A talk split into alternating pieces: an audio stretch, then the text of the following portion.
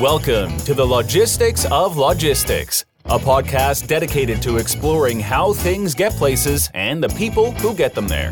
We'll talk with logistics and supply chain leaders about innovation, industry trends, and the future of the logistics business. Now, here's your host, Joe Lynch. Hello, friends. Welcome to the Logistics of Logistics podcast. My name is Joe Lynch. Thanks so much for joining us today. Today's topic is Logistics Industry Outlook with my friend John Larkin. How's it go, John Larkin? I'm doing well, Joe, given that I'm a little less than six weeks beyond uh, quintuple uh, bypass surgery. So yeah, I'm very yeah. happy to be here and happy to be alive, to be honest. Whew, I, I'm glad I'm glad you're alive too. Well, you you weren't on my podcast and you you uh, you were supposed to be, and I remember you didn't I didn't get a message. Then like a, I don't know, two weeks ago you wrote, "Hey, I had this this bypass." I was thinking, that's a good excuse. That that that is a, that you get a pass for that. So I'm glad you're uh, doing better. I'm glad you're still with us. So, John, please introduce yourself and your company and where you're at today. Yeah, my name is John Larkin. I'm sixty-six years old. The beard is new. When I went through the surgery, my kids said, "Let the beard stay. It makes you look more gentrified, more scholarly." So it's still here, although occasionally it does get a little itchy. I've been in the transportation and logistics industry my entire life. Started out as a young man up in upstate New York, grew up outside of Albany, New York. We still have a summer uh, place up in the Adirondacks. Very nice. Where we spend the summers. It is what we refer to affectionately as God's country up there. And I went to undergraduate school. Wait, where do you normally you n- normally live? Well, we normally are in Dallas, Texas. I'm in Dallas, Texas right now. Yeah. You guys are nice and warm this time of year, warmer than upstate New York.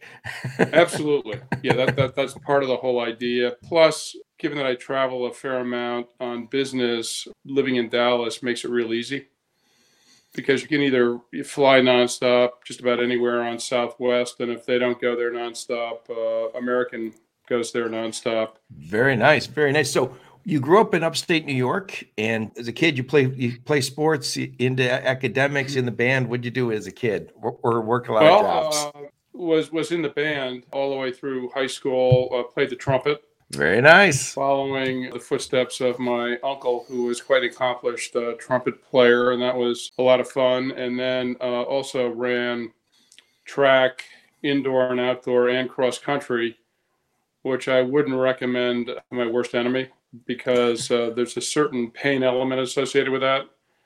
And I've often said, no matter what you encounter in life or in the business world, it's not as painful as running a cross-country race. No, no, man, I'm I'm too I'm, I was too chunky for that back in the day. I was I was born to be an offensive lineman. If well, one hundred years ago, I'm too small for it now. But yeah, that running that that'll knock it out of you. I joke about this all the time. I signed up for some boot camp at my gym, and I was like, I've not worked hard since there was a. since there wasn't a coach chasing behind me calling me names.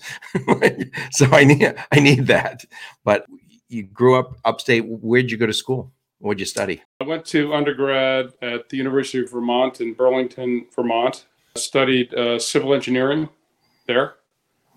There were about thirty of us or so in the civil engineering class of nineteen seventy-seven.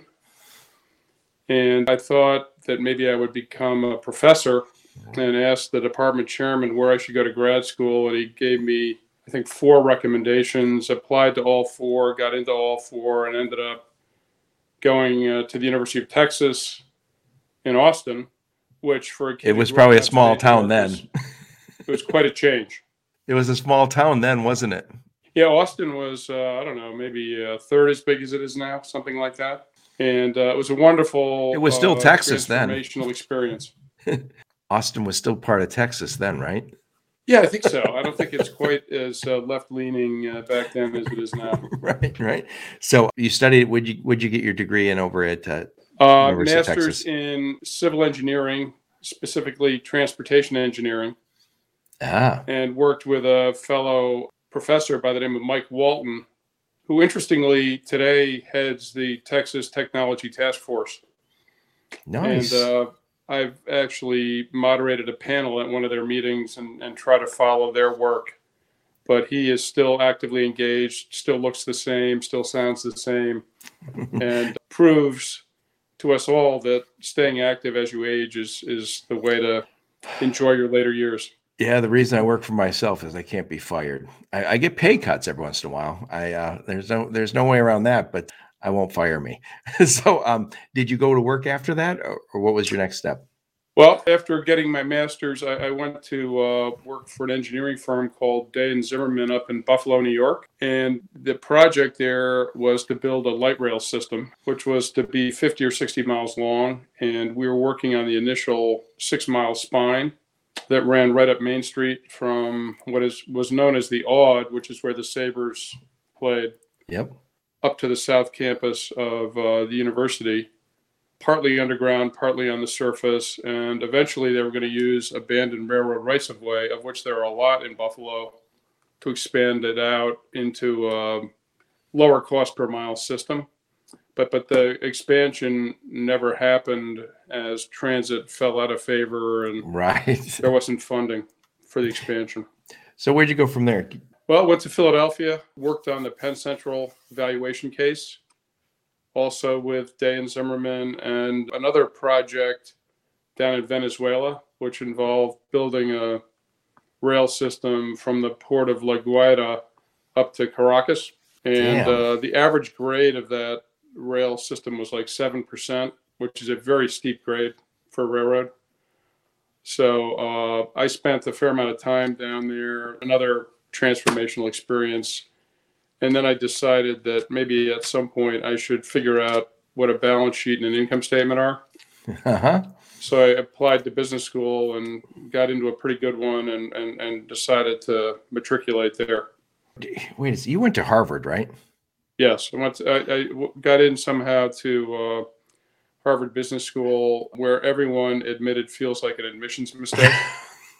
Right. I heard Conan O'Brien say this. He went to Harvard, and I heard him say, he goes, I almost wish I didn't go there. He said, because he goes, what people, how people look at me, like I'm somehow, you know, really, really smart. He goes, I was just really a, a ridiculously hard studier. And, uh, and he said, um, it's not guaranteed, but I will say this. I always know people, I, I look at your LinkedIn, so I can tell where everyone went.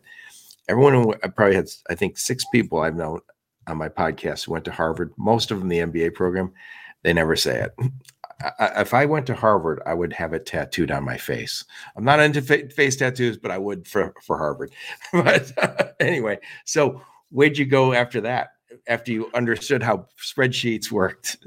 Yeah, I actually never figured out how to make a spreadsheet work. That was sort of the pre-spreadsheet era in nineteen eighty-two, eighty-three, and eighty-four. Got a summer job between the first and second year at B C G, Boston Consulting Group, and we worked on a project for a company called I U International, which later became Landstar. Oh, wow. One of the all-time great transportation stocks, and that was that was very fun and uh, entertaining and educational. And then I decided that I didn't want to be in investment banking or consulting, which is where most people were going. I wanted to work for a real company. So I got a job with uh, C S X. Uh, More railroads. The, the Seaboard System Railroad in Jacksonville, Florida in nineteen eighty-four. Uh, and that was prior to the Chessie Seaboard combination, which created C S X. Yep. And we had, my wife and I had gotten married between first and second year of business school, and we bought our first house down there. And C S X was hiring about ten M B As a year. I don't think any of which came in during that time are, are still with the company. But it was it was really interesting because the company was struggling with deregulation and what do we do to compete in a freely competitive world? And uh, a lot of the, the people there had grown up in the regulated era, and it was it was a tough transition for them. Interesting. So I, where'd you, where'd you head after that? Well, I know you didn't uh, end up there. We, C S X decided that it didn't make sense to have the Seaboard and the Chessie as separate railroads. Mm-hmm. So they combined them into one giant railroad, but then whacked it up into three operating units: transportation, distribution services, and equipment.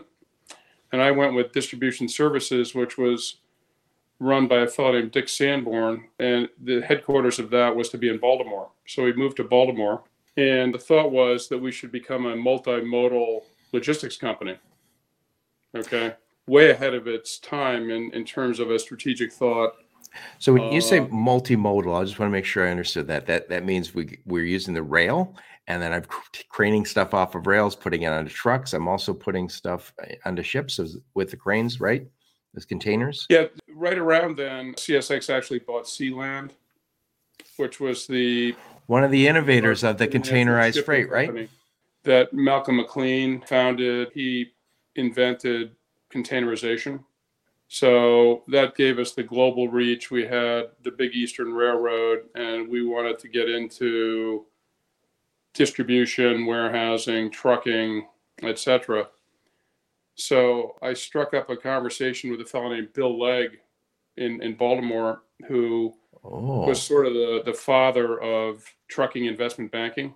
A wonderful a guy, very gentrified fellow, Navy. I think he went through R O T C at Trinity College and was in the Navy during the Vietnam War. But just a wonderful guy who was very well connected in the trucking industry. And he was my mentor. And taught me. Was he Legg Mason? Eighty percent of what I know. No, this was uh, Alex Brown and Sons. Oh, which is isn't that one of the the firms that brought a lot of the financial, uh, or I should say, brought a lot of these companies public over time? Yes, Alex Brown brought most of the trucking companies public. Uh, a few before I arrived there. The first one was Viking Freight System, which is now part of FedEx Freight. Man, oh man. We You're on the ground floor uh, on a lot of cool stuff.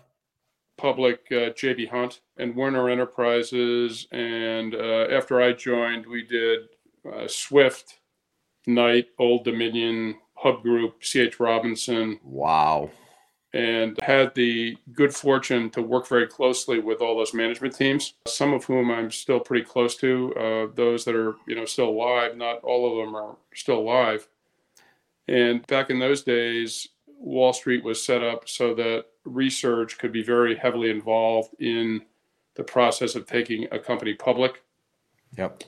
Working side by side with the bankers, that's no no longer allowed. So it was really a demanding, you know, flew around the country literally every week, you know, worked my tail off and, you know, learned a lot and, and met a lot of tremendous people who are, you know, sort of the backbone of this industry. Yep. And if I could say this, and maybe I'll just ask a question. So you mentioned the containerized freight. So what was it, Malcolm McLean, right? He's the one who came up with the idea, not the only one, but popularized uh, containerized freight, which, by the way, we would not have the world trade we have today without that containerized freight. I did a podcast not so long ago on the box that changed the world. And that is the box that changed the world. And I think we really, it really got its legs in Vietnam. We're moving a ton of stuff back and forth. And the cost of loading and unloading a boat was so significant back then. And unloading and loading boxcars was so significant. My dad always used to tell me, he used to work at the railroad. And he said, as a kid, and he said, it's the worst job on earth. And we had tons of people loading containers, loading boats, loading boxcars. And all of a sudden that containerized freight means I can take it off the boat on a crane, put it into uh, onto a, a truck, put it onto rail, change the world. And so you were right. I, and I know you were, you worked at a company that did it, but then you were on the ground floor of all these titans that are now all publicly traded. And we take that for granted, but it wasn't the way it always was. So you're, this industry's maturing and it, you definitely part of that. Yeah. I mean, it was, it was I got to tell you, it was, it was uh, exhilarating. It was great fun. And it was an honor to, to have a chance to work closely with people like uh, J B. Hunt, or Phil Yeager Senior, or Sid Verdorn at C H Robinson. Th- those were true visionaries who figured out how to make this industry what it is today after deregulation. Yep. So Alex, how long were you at Alex Brown for? I want to say thirteen years. Nice. Then where? Well, I was told by the people in compliance that I walked and talked and spoke like an investment banker, and therefore maybe for regulatory purposes, I should be in banking and not in research. So I moved to banking, and one of the very first assignments that came across the transom was a roll-up for railroad contractors. And so, when you mean that's we mean an industry roll-up where where a bigger player is just buying up a whole bunch of the other players, or a bunch of small carriers, small players would all simultaneously merge at the time of the I P O. Yep, it was called a, a poof I P O, and there were there was a, a group down in Houston called Notro Capital, which was behind most of them. Yep, Coach, Coach U S A was one we worked on at Alex Brown. That was quite famous. There was Palex. There was, there were a number of others, and we decided to go ahead with this uh, roll-up of railroad contractors, which we called RailWorks Corporation. Uh, I was asked to become the C E O of the company by the founding uh, presidents, and and went home and, and talked to my wife and said, how many times are you going to be asked to be a C E O? You know, maybe once in your life if you're lucky. So let's let's roll the dice and do this. So became the uh, C E O of RailWorks Corporation. We did the thirteen deals at the time of the I P O. thirteen companies came together. Wow. We then proceeded to do another twenty or so acquisitions. And then uh, the Y two K recession hit. The Y two K recession hit. Bill Clinton ran into Monica Lewinsky. Long-term capital management blew up. And, and uh, the spike in the NASDAQ went away very quickly. The market melted down, and that, that put a lot of pressure on, on RailWorks, which which did have uh, a fair amount of debt. So ultimately, uh, I was asked by what I thought was a great board to, to, to move aside, and it was probably probably a good move for me. And I reconstituted my sort of banking career on the platform of Legg Mason, given that all four of our kids were ensconced in school in Baltimore, didn't want to move to New York, didn't want to move to Washington, sort of like Baltimore at the time, and uh, recreated the Alex Brown research franchise on the Legg Mason platform, which then became the primary element of Stiefel Nicholas's institutional practice. Right, which is to, to this day, they've put out some of the more important uh, research that I don't always get to see, but I've seen, I know of it. I just don't see it, and and they have some pretty important conferences, right? Yeah, I mean, the guys that are running the group now, Bruce Chan is doing a nice job, and I always thought highly of Bruce. You know, he kind of carried on in our footsteps when I left, and then when Dave Ross left to go to Roadrunner. Yeah, Dave Ross was on my podcast, and he spoke about the L T L industry, and I will put the link to, in the show notes. We're getting a little bit of history here with John. We got th- that from uh, Mister Ross also. So again, it's my feeling is we're going to see a ton of change. We're going to talk about that in just a minute, but the change you've already seen has been significant. And I will th- you know, throw out here that you know we see certain industries that are more mature than others. Is it your feeling that this industry is still kind of mature, still maturing, or it's it's closer to the middle than it is to the end? Am I correct to say that? Yeah, I would say that describing it as being closer to the middle than the end is a good way to describe it. Uh, there's still a lot of consolidation to take place, particularly in the fragmented sector, sectors like the truckload sector. And there's still a huge amount of technology. Yeah. You know, five or six years ago, there wasn't much technology. Right. And so what about the freight brokerage? They seemed like we had fewer freight brokers for a while, and then all of a sudden there was a lot of freight brokers.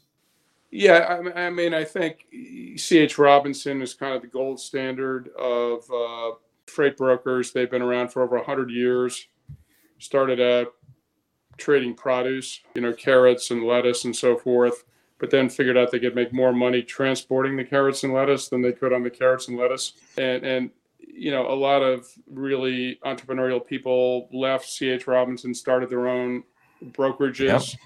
A good example of that would be somebody like Alan Lund, who's unfortunately no longer with us, but he left Robinson, started his own company, which is now very large uh, in its own right. Which one's that? Uh, but, you know, people, people thought that, gosh, if I can, without deploying a lot of capital, you know, skim off some of the margin of matching the load with an empty and not have to deal with labor management, drivers, oh, buying yeah. and selling trucks, accidents, insurance, and so forth.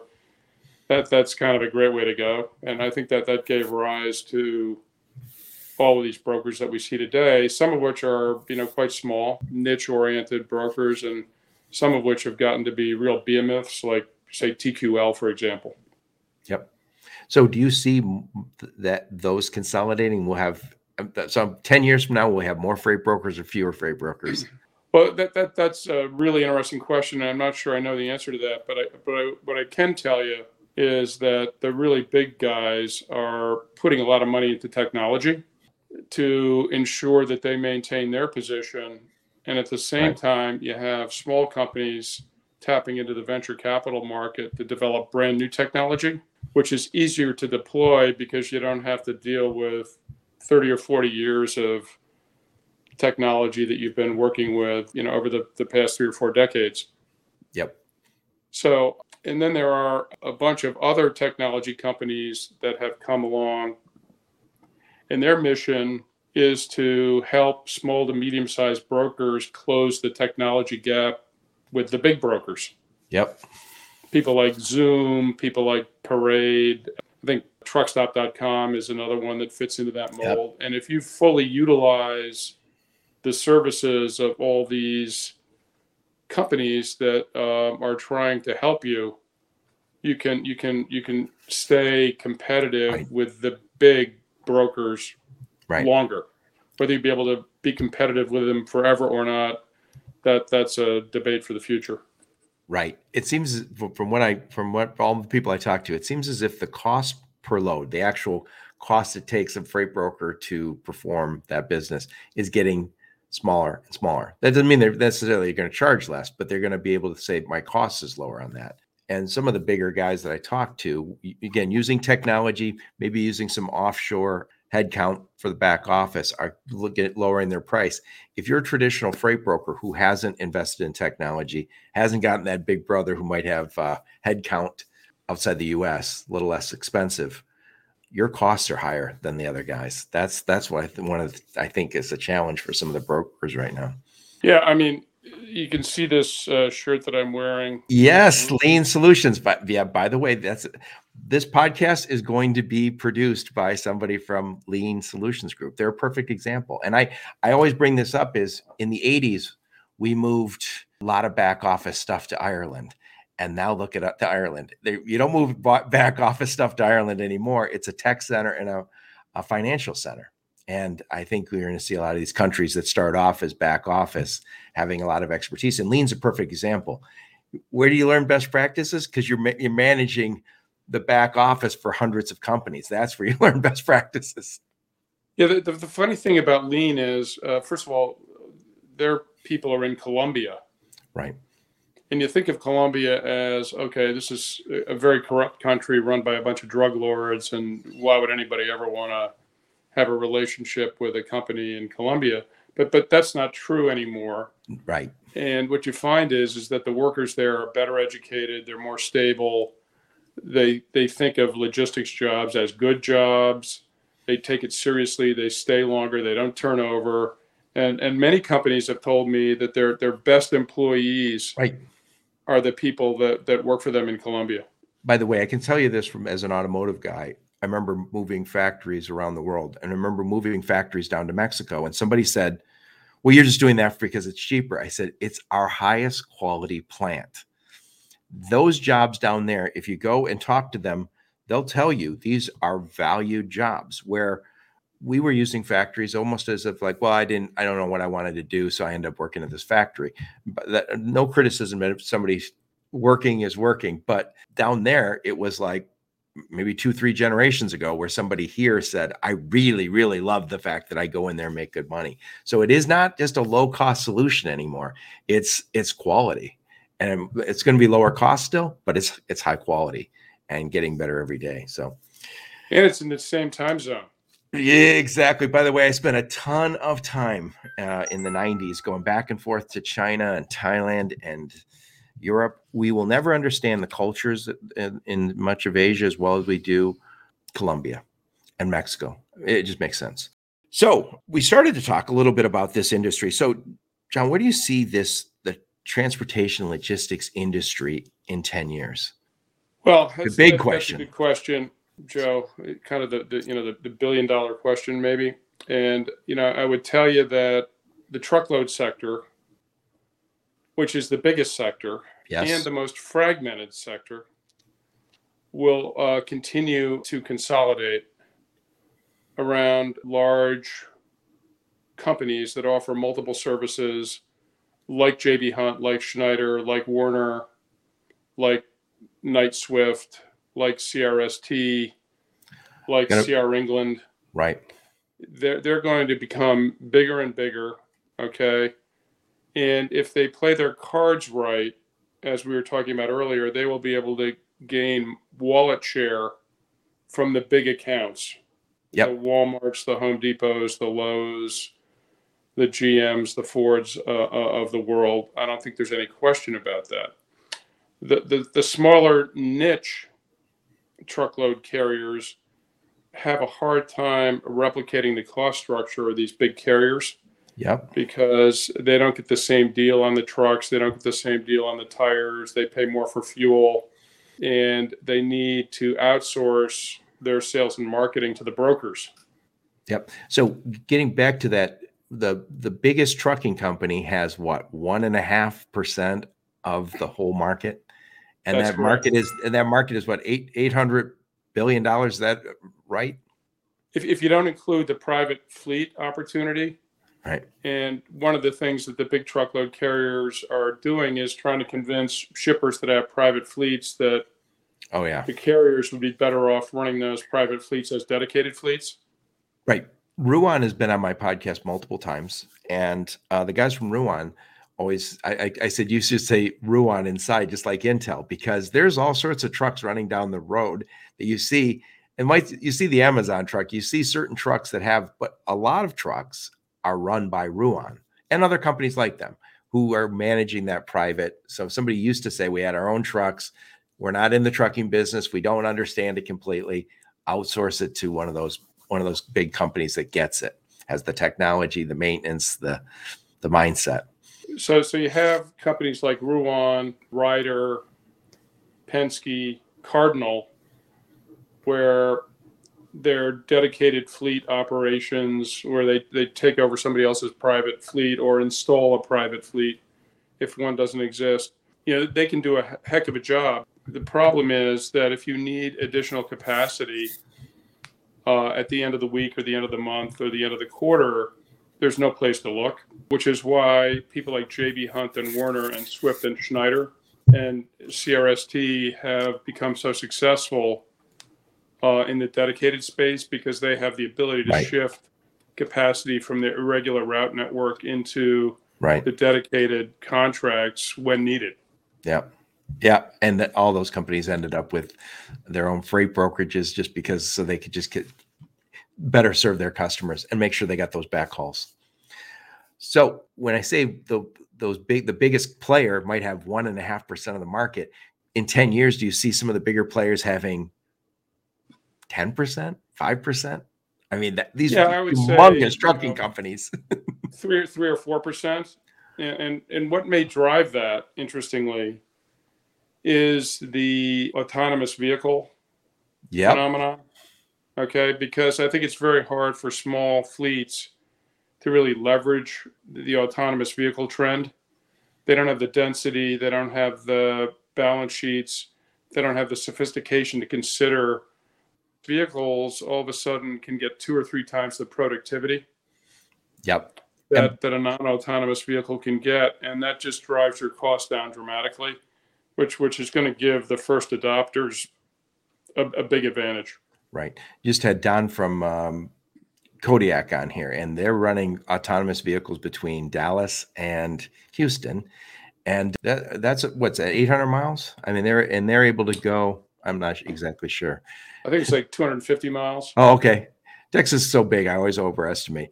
If, but, if you went to El Paso, that's more like eight hundred miles. Yep. So they're they're running those on a regular basis, and te- te- Texas is the perfect state for them because there's no weather. Well, so is uh, Too Simple Embark and Aurora. I think yep. you know, everybody is in Texas because Texas has been the most accommodating right. to these autonomous vehicle tests. And the yep. weather, to your point, is is better. And you have some really high density routes, eastern yeah. part of the state. And then you have long stretches in the western part of the state from, say, Fort Worth to El Paso. There's just, you know, the only thing you have to worry about is tumbleweeds out there. Well, they got to worry about road construction. There's a lot of road construction. And that means when they see road construction, that that is a uh, that is a, a little out of the ordinary for them. But anyway, to your point, we're going to see these big trucking companies get even bigger. And so that's on the truckload side. What about on the less than truckload side? We have what is it? Correct me if I'm wrong.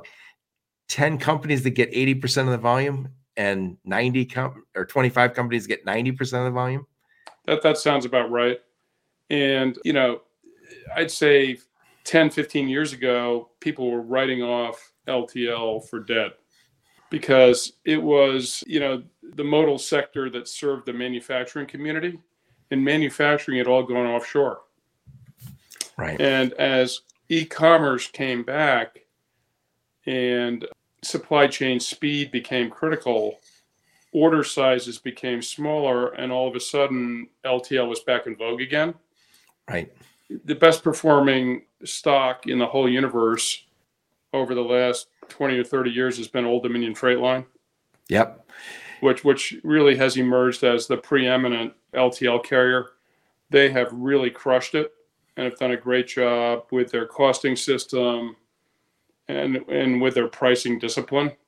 And now other companies are trying to replicate what they're doing. Saia, you know, X P O is in the midst of a restructuring to set its L T L operation aside separately.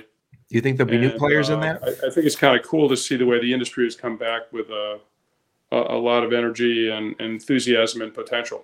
Do you think there'll be new players in that, or will that consolidate further?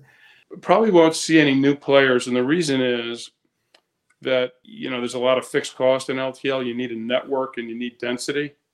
And if you don't have a network and density, you can't really do much. So to, to you know, think, think about a network like Estes, Express Lines, all the terminals they have, all the people they have, all the forklifts they have in the terminals, you know, to, to, to recreate that would require immense right. amounts of capital in today's world. So what what what has been a another interesting trend is, is that people have been using asset light providers to access L T L easily. So you see people like Worldwide Express, Global Trans, Blue Grace Logistics offering yeah. really interesting L T L services uh, to their customers, and they, they buy, you know, more or less in, in bulk from the L T L carriers, and it gives it gives the L T L carriers a lot more reach into additional customers. Right. It's like an outsourced sales force to complement their existing sales force. Yep. And by the way, I'm a big uh, I I'm a big fan of L T L. I like I like the way it can work when it work, works well. I had Oren from Flock Freight on last week. I haven't published that podcast just yet, John, but um, it'll go before this one. And after talking to Oren, and Flock Freight is trying to almost eliminate L T L with what they're, I, not the whole industry, but they're definitely taking business away from L T L companies by, I don't know, you want to call it multi-stop, I guess, but they're able to do it with data. They're able to do it with connectivity. Yeah, the, the, the load to ride industry, you know, we, we took a company public in the old days called Jevic. Yep. Run by a fellow named Harry Muschlegel, who is really a brilliant guy. He sold that company to uh, Yellow, and then started another one called New Century around the same yep. uh, idea. And they were in the Northeast. Uh, they would run truckload into the Northeast where there's a fair amount of demand, and then L T L out of the Northeast. Yep. On, on a load to ride basis. It, it, it's, it's, you know, there are some places where load to ride makes sense. And there are a lot of truckloads moving around where there's extra space on the trailer. Yep. And that's where Flock Freight comes in and, and eliminates that inefficiency. Yep. And so that brings us. So one of the things I want to talk to you about is, is SPAC, uh, and, and that's S P A C. And that, what does that stand for? For those non-financial types like myself. Stands for uh, Special Purpose Acquisition Corp. And that means I'm going to take a company public, and I use that as a vehicle. Is that correct? What it means is you are, as a sponsor, which is typically some famous investor or wealthy individual or family office or some, somebody like that, will say, I have an idea. I, I want to buy a company that exists today. I mean, the way I'm going to do that is I'm going to raise money in a SPAC uh, I P O, let's say one hundred million dollars. I will get like twenty percent of the ownership of that company just for being the deal organizer. Yep. And for paying for the legal fees and the banking fees, which which is a little bit egregious, frankly. And then I'm going to try and convince somebody that they should merge with me uh, as a mechanism to become public. Now, is that an easier way to go public? It's an easier way to go public for the company that the SPAC merges with. Right. Going public on your own um, is a is a pretty arduous uh, process, pretty expensive process. So uh, what, what's happened is because there's that twenty percent dilution, the sponsor yep. component of the ownership that needs to be digested, most of the SPACs in transportation that have merged with transportation companies have merged with early stage uh, autonomous vehicle companies, electric battery companies, electric vehicle companies, companies that don't have real earnings right now. They're still losing money. And as an old reconverted analyst, you know, and, and now an investor, you know, how do you value a company right. that's losing money today and may or may not make money five years from now?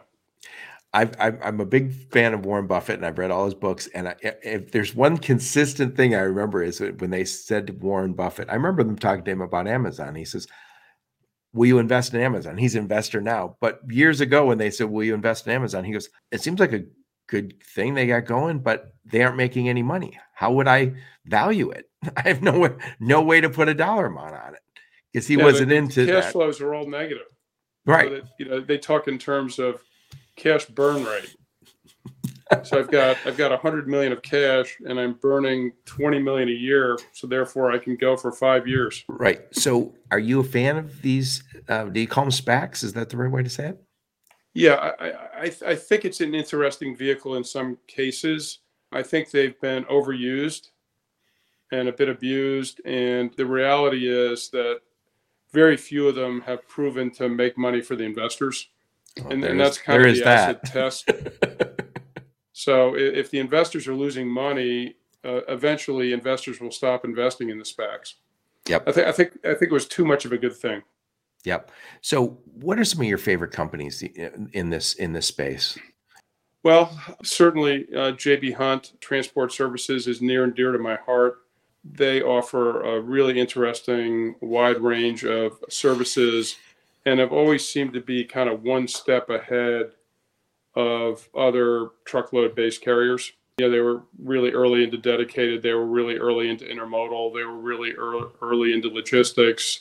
Now they have a digital freight matching platform in J B. Hunt three sixty. Just made some really brilliant uh, strategic moves. And they've and, been in uh, Arkansas. I really admire what they've done. And they've been in Arkansas even before it became Northwest Arkansas. Yeah, that, I mean, I can remember going to visit Mister Hunt back when uh, the headquarters was the Butler building, and he had a little putting green in the in the waiting room, and he figured nobody should ever waste any time. So if you're waiting for a meeting with him, at least you could practice your putting. Right. Yep. And I just had the fellas from Freight Waves on. I think one of their next events is down in Northwest Arkansas because you have J B. Hunt down there. You have uh, Walmart down there. I think Tyson. I'm probably missing dozens of other companies that we would all recognize, but uh, that speaks to the importance of the region. And part of the reason that region is so important is J B. Hunt and clearly Walmart. So what are some other companies you like? Well, certainly I have a great degree of admiration for Old Dominion Freight Line. I think they've they've really been very disciplined about how they've grown the company. I think David Congdon did a great job of strategic planning, and their exception-based reporting system really enabled them to scale without ever running the risk of blowing the company up. Just just really a brilliant company that's created a lot of value for a lot of people, including a lot of shippers. I also think very highly of Landstar System, and you know the fact that they have built a model that enables agents to grow bigger and more successful.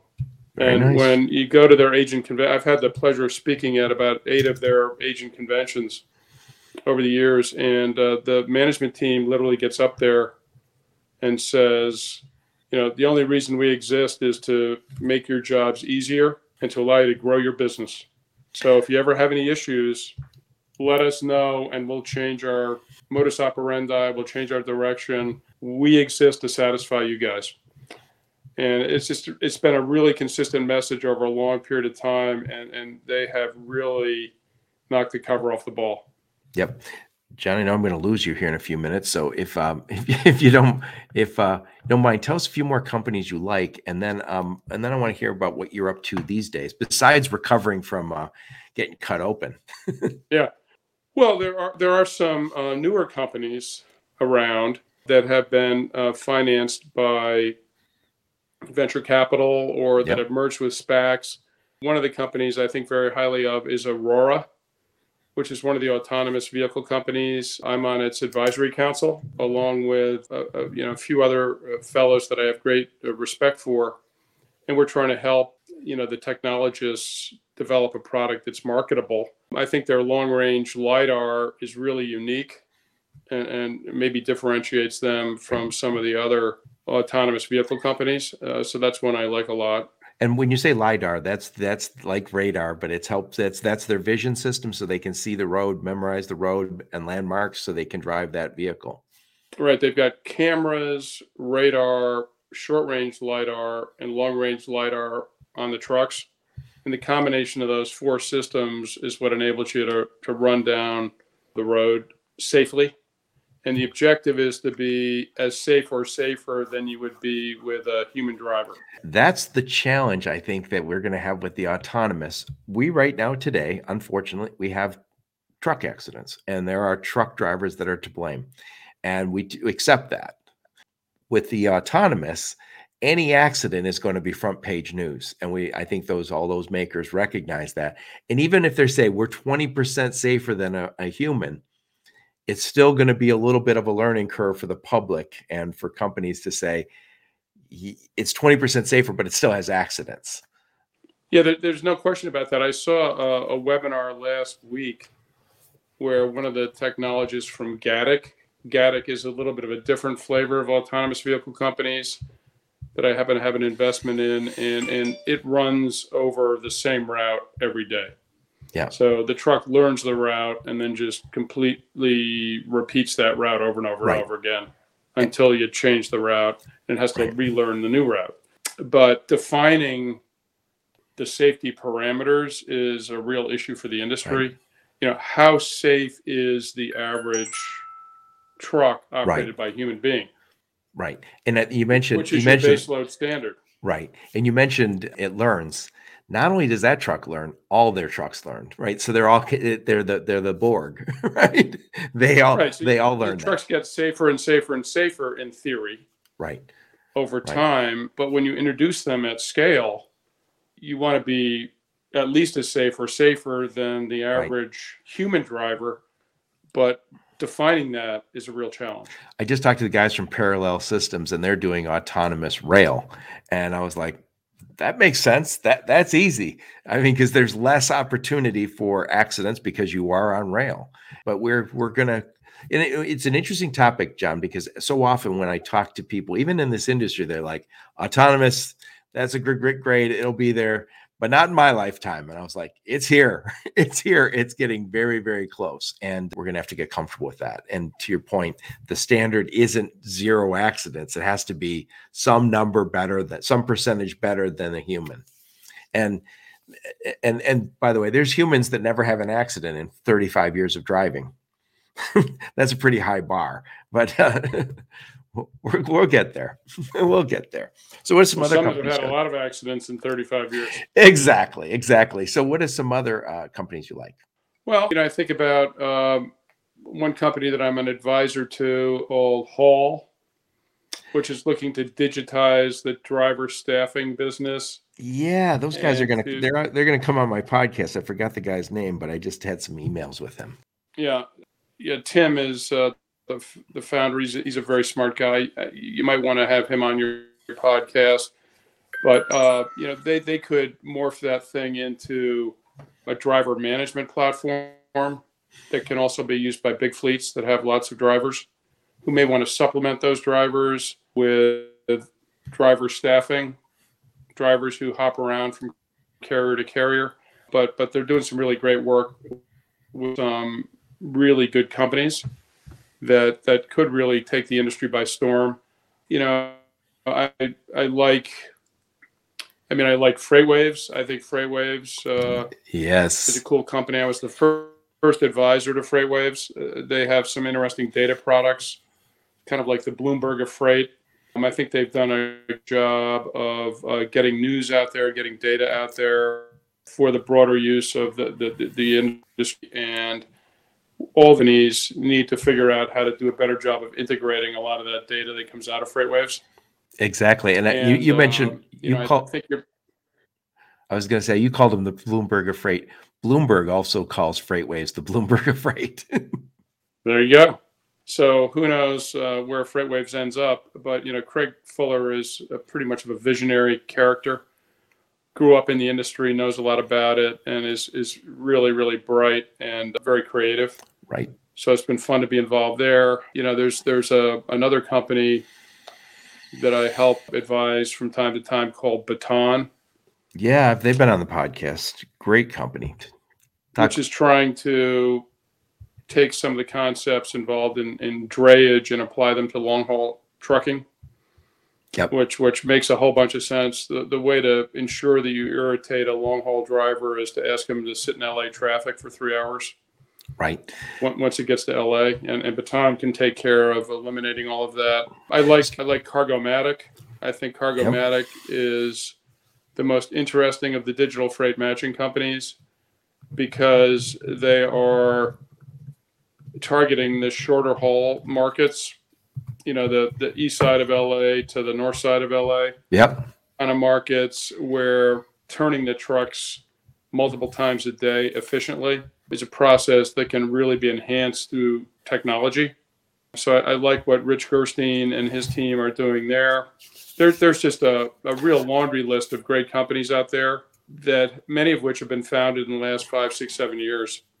Yeah. And some of them are going to be wildly successful. Some may go out of business, but but it's it's probably the most exciting time to be in transportation and logistics that I can remember.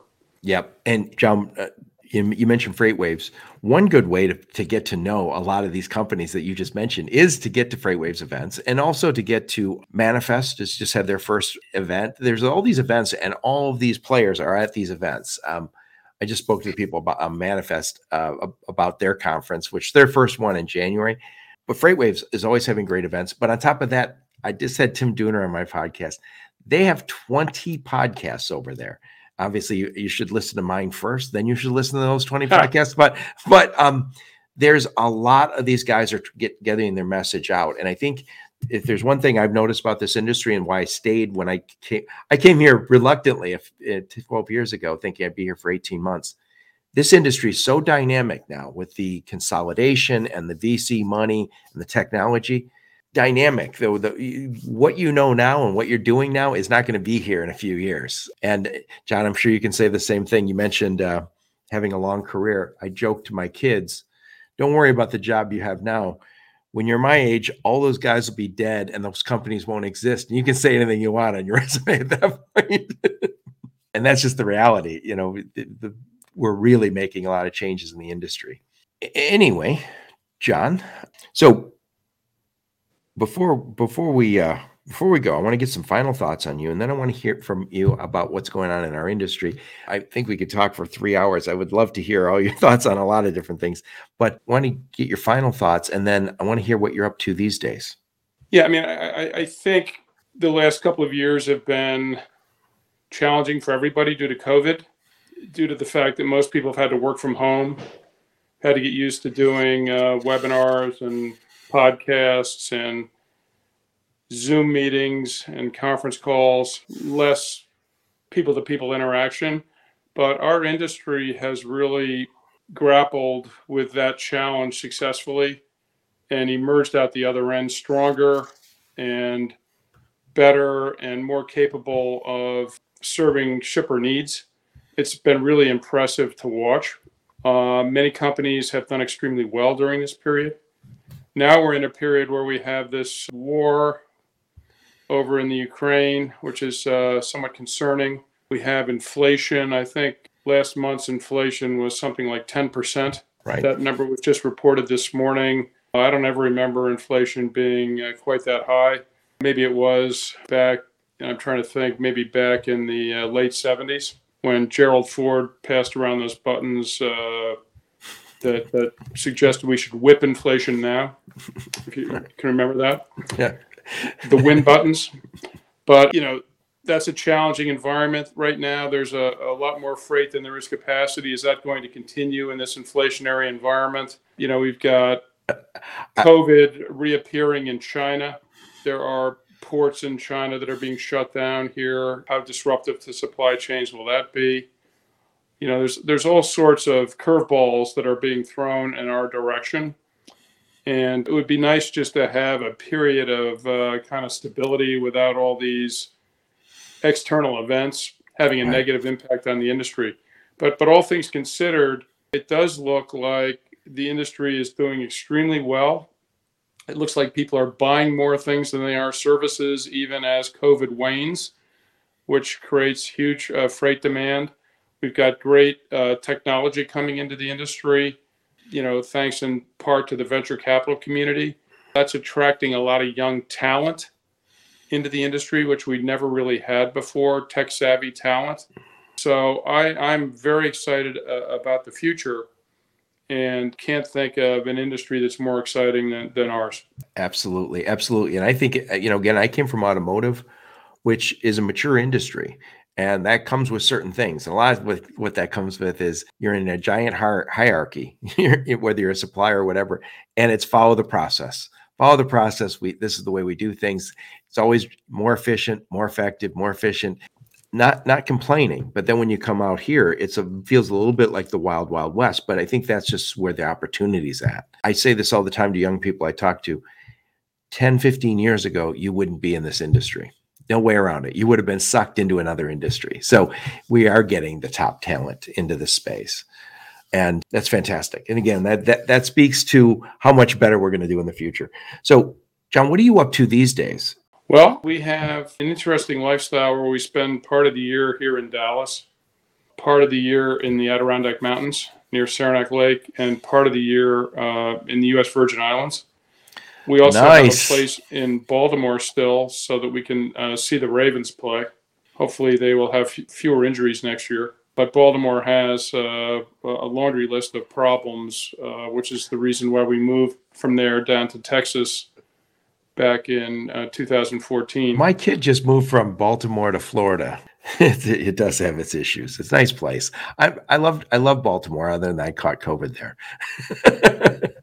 Oh wow, that's not fun. No, but but it does have, you know, some really nice attributes. The Inner Harbor is nice. I love being uh, on that water. It's nice. Yeah, uh, Johns Hopkins University is is great. There's some neighborhoods that have some cool restaurants and so forth. But you really have to watch yourself at night. It's a very dangerous place. I said to my daughter, I said, I keep hearing there's problems in Baltimore. I go, all I saw was cool places. She goes, well, I'm not taking it anywhere. That's nasty. But I really enjoyed my time there. What a cool city. So are you still doing some work? Well, yeah, I'm not really working for anybody per se. I'm uh, advising Clarendon Capital, which is a transportation and logistics only private equity firm, and serve on uh, two of Clarendon's four platform company boards, which is uh, great fun. I, I love the guys there. It's a great team of people that have, like us, or like me at least, been in transportation logistics their whole careers. You know, I would I would tell you that I'm on a, a bunch of other boards also, just to name a few, C R S T International, which is a great company. I know those guys. That, you know, it's probably going to do about one point eight billion in revenue this year. It's gotten to be a very large. John Smith really has uh, done a nice job there building that company after he bought, bought out his siblings. Maybe I want to say twenty years ago or so, it's grown tremendously.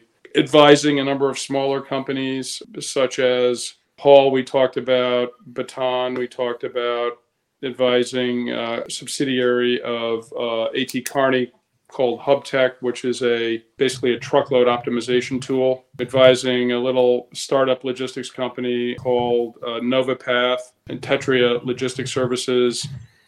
You know, that is that is great fun for me, and just basically spend time monitoring my venture capital and private equity investment portfolio in the transportation logistics space and serving as an advisor and on these boards to these various companies. It's it's uh, it's great fun. And, you know, as I once told someone, and maybe this is too harsh to say on a podcast, but I'll say it anyway, life is too short to work with assholes.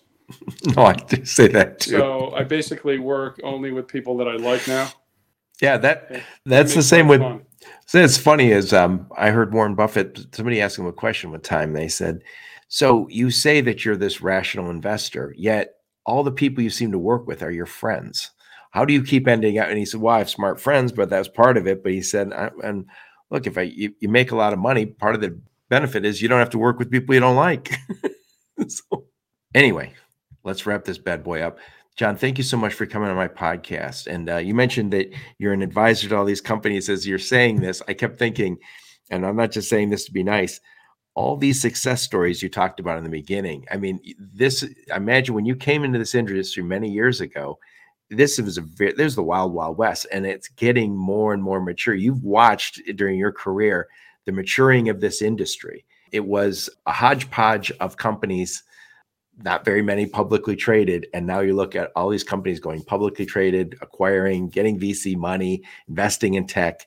You've, you've been there, done that, got the hat. And I think it's fantastic that you're uh, advising their companies. They're some of these small companies. They're lucky. Yeah, it's, it's, it's great fun to see these really bright guys come into the industry. And, and most of them are smart enough to realize what they don't know. And yeah. if, if they need help understanding the transportation industry, they'll bring advisors on that actually understand it. They'll take care of the tech component, but but it's really important that you not be too tech heavy in a tech company, right? Or you'll end up developing a piece of technology that solves a problem that doesn't exist. Yes, exactly. John, thank you so much for taking the time. I really appreciate this. Uh, it's fantastic what you've taken us through. And, uh, it is an exciting time to be in this space, and I really appreciate you coming on my podcast. Well, thanks, Joe. It was a pleasure to, to be here, and uh, we'll do this again sometime. I hope so. And thank all of you for be- listening to my podcast. Your support is very much appreciated. Until next time, onward and upward. You've been listening to the Logistics of Logistics podcast, where we engage in conversation with experts in the logistics field. For more details, visit the logistics of logistics dot com or follow Joe Lynch on LinkedIn.